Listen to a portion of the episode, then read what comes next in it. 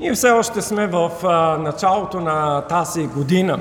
Затова бих искал да започна с един въпрос. В началото на тази година не бихте ли искали да знаете какъв е ключът към успеха? Какво би ви дало една успешна година? Не бихте ли искали да бъдете успешни като цар Соломон? Вие си спомняте, ние изучаваме неговия живот. Той получи два много големи подаръка от Бога. Първо, ако си спомняте, Бог му даде правото да мечтае и да иска. Соломон имаше правото да си поиска каквото е и да е от Бога и Бог обещаваше, че ще му го даде. Спомняте ли си какво Соломон поиска? Мъдрост. Той не поиска власт, богатства, победи, той пожела да бъде добър, разумен цар, който да знае как да управлява своят народ. Бог беше доволен от този избор и заедно с мъдрост даде на Соломон и всичко онова, което той не поиска. Вторият подарък, който Бог прави на Соломон е 20 години по-късно. Соломон вече е построил храмът, построил е и царската къща, укрепил се е здраво на престола и изглежда, че нищо не заплашва да промени това състояние. Тогава Бог отново идва в съня на Соломон. Може би в този момент вие си казвате, дали Бог ще дойде и в моя сън? Не, за ваша радост няма. Защо за ваша радост? Ще ви кажа малко по-късно. Но Бог наистина в миналото използва най-различни начини, за да се разкрива на хората.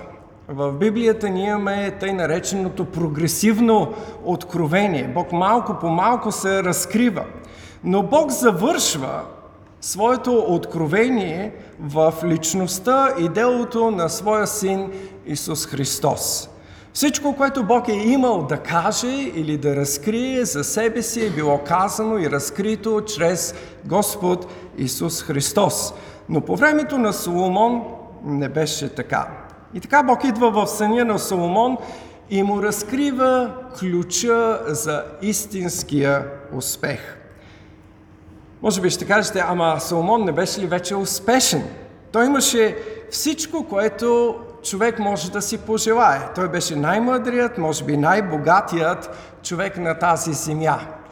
Забележете само, за построяването на Божия храм, който беше цели обкован с злато, му бяха нужни 7 години.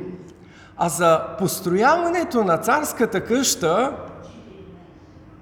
още 13 или 14 години. Представете ли си как живееше Соломон. Ако искате повече подробности, прочетете трета книга на царете. Там са описани всички продоволствия, които бяха нужни за царя. Това, което Бог разкрива на Соломон, обаче е не как да стане успешен, а как да се задържи на върха. Много хора са правили бързи пари и след това всичко са губили. Такъв е МС Хамър, който в пика на кариерата си е изкарвал 30 милиона долара. И след това фалира. Джордан Белфорд, на чиято история е посветен филма Вълкът от Уолл Стрит, на 25 годишна възраст изкарва по 250 милиона на година – за жалост от тъмни сделки. Хванате и лежи в затвора. Шон Куин е най-богатият човек в Ирландия за 2008 година. Не е толкова далеч. През 2011 година обявява фалит. Със сигурност Соломон си е задавал въпроси за бъдещето. Ще остане ли така? Ще се изпълни ли Божието обещание към баща му да се продължи тяхната династия? В книгата Еклесиаст Соломон разсъждава за живота. Нека заедно да намерим този пасаж, за да можем да го прочетем. Книгата е Еклесиаст, тя е след псалмите и притчите.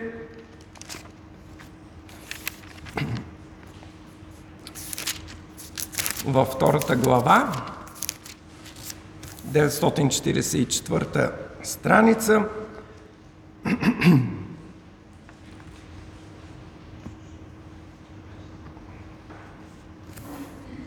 В 16 стих и надолу Соломон разсъждава. Еклесиаст 2 глава, 16 стих. Защото както за безумния, така и за мъдрия не остава дълъг спомен, понеже в идните дни и двамата ще бъдат забравени. Както умира мъдрият, тъй умира и безумният. Затова намразих живота. Защото тежки ми се видяха делата, които стават под слънцето, понеже всичко е суета и гонене на вятъра. Намразих още и целия си труд, с който съм се трудил под слънцето, защото трябва да го оставя на някой, който ще дойде след мене. А кой знае, мъдър ли ще бъде той или безумен? Но пак той ще властва на целия ми труд, с който съм се трудил и с който съм показвал мъдрост под слънцето и това е суета. Соломон е много прав да се притеснява. Историята познава разточителни наследници. Това се случва, например, с Барбара Хътън, която наследява от дядо си компания, която в САЩ управлява хиляда магазина. Стойността и днес би се оценявала на 900 милиона долара. Тя обаче не си мръдва и пръста, за да може да развие или забази това богатство. Но единствено и само го харчи до края на живота си. Така че Соломон е напълно прав в своите опасения. Затова Бог идва в съня му и първо го насърчава. Отново да се върнем на Трето царе, деветата глава. Ние четем в третия стих. Бог му казва. Господ му каза, чух молитвата ти и молбата ти, която отправи пред мене. Този дом, който ти построи, аз го осветих, за да настаня там името си до века. И очите ми и сърцето ми ще бъдат там за винаги. Чудесно е да знаем, че когато се молим, Бог чува нашите молитви и дава отговор. Тези думи означаваха много за Соломон. Бог беше послушал. Бог го беше чул и щеше да превърне храмът в символ на своето величие и вярност. Но какво щеше да стане с самият Соломон? Това е нещото, което Бог му разкрива в следващите стихове. В четвъртия стих ние четем. А колкото за тебе. Ако ходиш пред мене, както ходи баща ти Давид, с цяло сърце и с правота, че тъй, че да постъпваш според всичко, което ти заповядах, като пазиш повеленията и законите ми, тогава ще утвърдя престола на царството ти над Израел до века, както обещах на баща ти Давид, като казах, няма да ти липсва мъж седящ на Израилевия престол. Това е ключът. Бог дава този ключ и го разкрива на Соломон. Той трябваше да осъзнава, че всичко в неговият живот зависи от Бога. Всяко благословение, което получава, идва от Бога. Бог очаква от Соломон послушание. Ако Соломон слуша, нещата ще се случват. Но ако не слуша, тогава Бог много ясно и категорично му казваше, че няма да му остане длъжник. Ние четем в следващият шестия стих. Но ако се отклоните от мене, вие или чадата ви, и не опазите заповедите ми и повеленията, които поставих пред вас, Но отидете и послужите на други богове, им се поклоните, тогава ще отсека Израел от земята, която съм им дал. И ще махна от очите си този дом, който осветих за името си. Израел ще бъде за присмех и подигравка сред всички племена.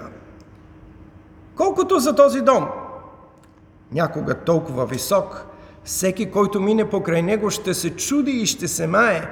И когато питат, защо направи Господ така на тази земя и на този дом, ще им отговорят, понеже оставиха Господа своя Бог, който изведе бащите им от египетската земя и си избраха други богове, им се поклониха и им послужиха, затова Господ нанесе на тях всичкото това зло.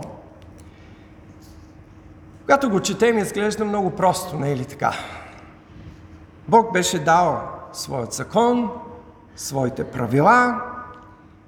От Соломон се очакваше послушание. Бог от своя страна гарантираше изпълнението на своите обещания. Те щяха да са могъща нация, която да възвестява Божията слава, стига само да спазват правилата. Това е нещо, което искам да разберете, да осъзнаете и да вникнете, защото това е същината на Старият Завет. Мисля, че няма нужда да повтарям, че Библията е разделена на две части. Имаме Стар и Нов Завет. И ако някой пита каква е същината на Стария Завет, ето това е същината на Старият Завет. Той е наречен Завет на дела. Много хора днес забравят, че вече сме в Ноевия Завет. И продължават да смятат, че Бог ще действа по принципите на Старият Завет. И днес има хора, които смятат, че Божието благоволение в техният живот зависи от техният добър и праведен живот. Но пропускат да отбележат, че изискванията за това са 100% послушание. Яков в Новия Завет го казва по един превъзходен начин. В посланието на Яков 2 глава 10 стих той казва Защото който опази целият закон, а се греши само в едно нещо.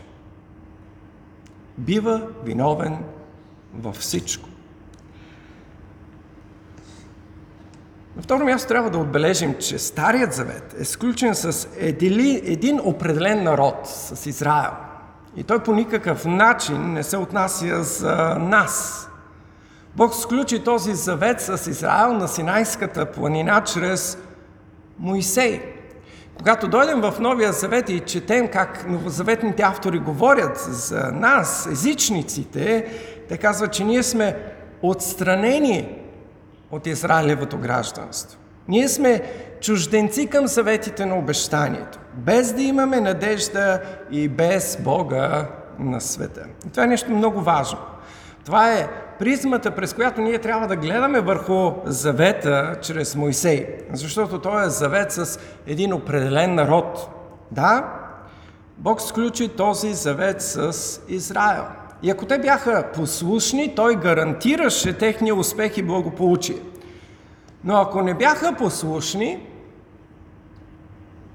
щяха да бъдат наказани. И то строго. И сега е ред да се запитаме. Дали след като Соломон знаеше ключа към успеха, успя да осигури своето бъдеще и бъдещето на своята династия. Няма да ви държа в неведение, макар че вие може да си прочетете историята. За жалост, Соломон, най-мъдрият човек на земята, се греши.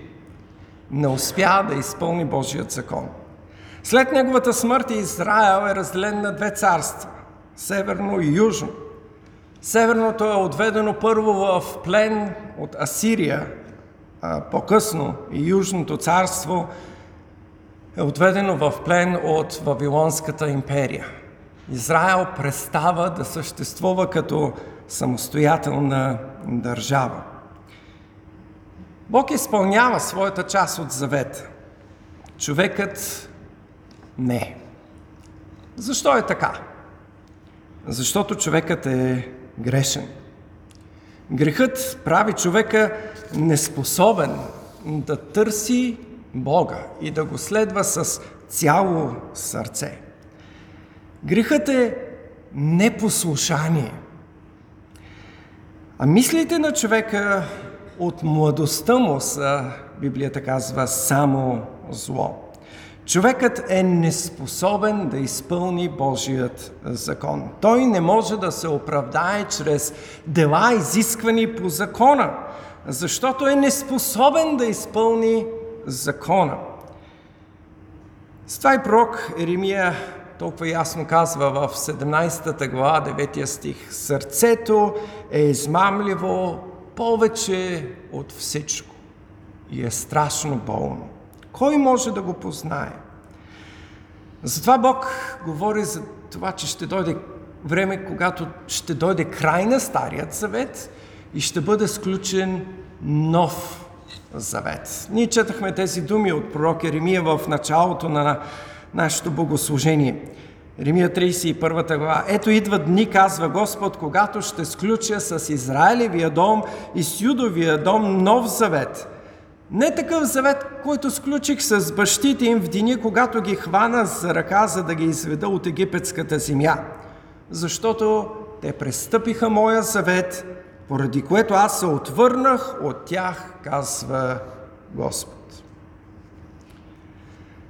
Разбира се, заветите и обещанията, дадени от Бога в Стария завет, е, съдържаха в себе си обещания и бъдещи благословения, които трябваше да засегнат всички хора на тази земя.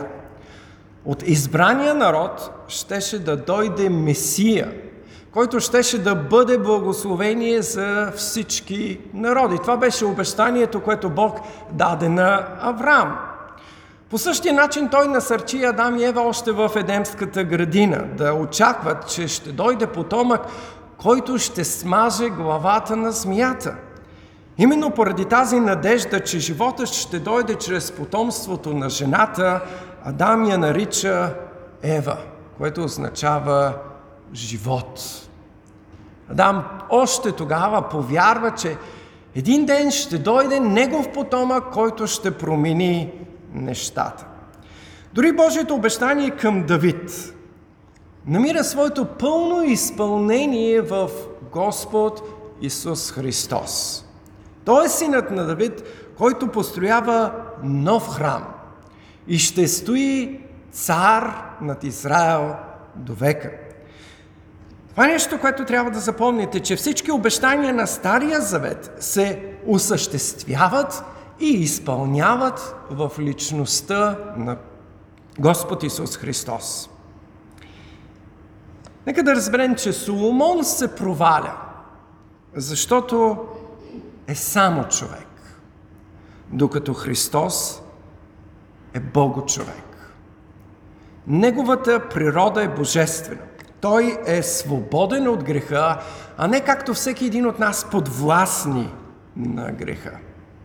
Дори когато сравняваме Соломон с Господ Исус Христос, Исус заявява, че Той ни носи божествената мъдрост. В Евангелието от Марк, когато Исус получава, самите хора реагират и казват, а те се чудиха на учението му, защото ги получаваше като един, който има власт, а не като книжниците. Сам Исус отбелязва, че неговата мъдрост е повече от тази на Соломон. Но за това ще говорим следващата неделя. Днес искам да разберете и запомните, че човек не е способен сам да изпълни Божиите изисквания, независимо колко мъдър и учен е той. Соломон, най-мъдрият човек на земята, не изпълни Божият завет. Само Исус изпълни Божия завет. Исус ни дава божествена мъдрост. Исус ни дава ключа към истинският успех. Затова и новият завет е предложен от и чрез Господ Исус Христос. Като Божий син, той е безгрешен и изпълнява напълно Божият закон. Той изпълнява абсолютно всички изисквания на Стария Завет, на базата, на което има правото да го отмени и да установи новият завет. Исус не само изпълни Моисеевият закон, но изпълни и завета, който Бог установи с Адам, който също беше нарушен. Поради тази причина Исус умря на кръста, за да унищожи греха и неговата сила. Грехът действа в човека поради силата на нарушения завет от Едемската градина. И изискването на този завет е смърт. Затова Исус прие тяло, което предаде на смърт, за да изпълни изискванията на завета, но понеже нямаше грях, смъртта нямаше власт над него, за да го задържи и на третият ден той възкръсна. Новият завет е съсредоточен върху Господ Исус Христос като Бого човек. Изус става свръзката, посредника между Бога и човека. Новият завет не е основан на закона и спазването на закона, а на вяра. Защо? Защото човек продължава да е неспособен да изпълни Божият закон. Исус изпълни изискванията на закона и на Старият завет. И днес той предлага своят нов завет на хората. Той ги кани да му се доверят, да го приемат за свой господар, който ще отнеме каменното им сърце и ще им даде ново сърце, сърце, което ще има вечен живот. Бог вече е предложил своя завет чрез Христос. Затова, за ваша радост, Той няма да се яви във вашия сън, за да ви предложи нов завет, който отново да зависи от вас и от вашето послушание. Ние виждаме, че това е обречено на провал, защото дори Соломон се провали. Бог вече е предложил своя завет в Христос. И единственото, което очаква е вие да повярвате. За наша радост, времето в което Божиите благословения зависеха от нас, завърши. Сега всички благословения това казва апостол Павел. Всички благословения и всички богатства се намират в Христос. Апостол Павел ни го представя пък така в Римляни 3 глава, 6 глава, 23 стих. Заплатата на греха е смърт, а Божия дар е вечен живот в Христа Исуса, нашият Господ. Забележете, Божия дар идва заедно с Христос. Дарът на живот е в Христос и не зависи от вас и не зависи от вашето представене в този живот. Но зависи единствено и само от Христос. Без Христос няма бъдеще и надежда. Ако искате една успешна и благословена нова година, предайте живота си и бъдещето си на Христос. Само там той е на сигурно място. Бог винаги е очаквал вяра. Той очакваше Адам да повярва, че Бог ще изпълни обещанието и ще изпрати потомък. Очакваше вяра от Авраам, че ще има потомство, колкото море, пясъка по морето и звездите на небето. Той очаква и вяра от нас, че е изпълнил обещанието си и е изпратил Христос. Очаква да повярваме, че на кръста Исус понеше нашето наказание. Изпълни изискванията на всички завети, които бяха сключени преди това, като по този начин ни освободи от изискванията на тези завети, за да може да сключи с нас нов завет. Взаимоотношенията между Бога и човека винаги са били обвързани с завет. Новия завет е завет на вяра в Христос и получаването на обещанията, които Христос дава само чрез вяра. Да, Вярата води до послушание и праведен живот. Но самият завет вече не зависи от мен и теб, а зависи от Христос. Може би тогава се питате, защо Бог промени правилата при Моисей? Апостол Павел дава отговор на този въпрос в посланието към галатяните. В нашия ответен прочет ние го прочетахме, третата глава, там в 19 стих казва Защо тогава беше даден законът? И отговаря, прибави се, с цел да се изявят престъпленията, докато дойде потомъкът, на когото беше дадено обещанието. Законът изявява вашата и моята неспособност да изпълним закона, да изпълним завет. Ние виждаме в живота на Соломон колко ясно беше казано от какво зависи всичко според завет. Но Соломон се провали. И този провал на най-мъдрият човек, живял някога на тази земя, е доказателство, първо място, че той не е потомъкът. Той не е синът, който ще построи истинския храм. Той не ни носи истинската божествена мъдрост. Хората трябваше да очакват друг, който ще построи нов храм и който ще им донесе истинската божествена мъдрост и живот. Това е Исус. Той е гарантът на Новият Завет. Той е същината на Новият Завет. Само чрез Исус днес има бъдеще и надежда. Това е което Бог очаква от нас днес. Да повярваме и предадем живота си на Исус. Това е ключът към успеха в живота на всеки един от нас. Нека Бог да ви благослови. Самогъщи и святи Създателю, колко голяма е Твоята мъдрост. Въпреки ти това ти си казал, че си скрил това от мъдрите и разумните и си благоволил да го откриеш на младенците. Ново днес ти ни уверяваш, че само чрез Твоето действие, чрез действието на Твоя Святи Дух, човек може да осъзнае греха си, своята безпомощност и да се откаже от своите опити сам да заслужи вечността, сам да се оправдае, сам да дойде на небето. Благодарим ти за това, че си отворил нашите очи, за да познаем, че ние не можем. Но има един, който е преминал до най-високите небеса. Има един, който е възцарен в слава и седи отясно на славата, на величието, на високо. И ти си обещал, че ще положиш всички врагове в носете му. Каква милост, каква благодат е да можем да поверим живота си на Него. Защото Той е вечният цар, Господ на господарите и цар на царете. Да бъде благословено името на Твоя Син, Господ Исус Христос, нашият Спасител и нашият цар. Амин.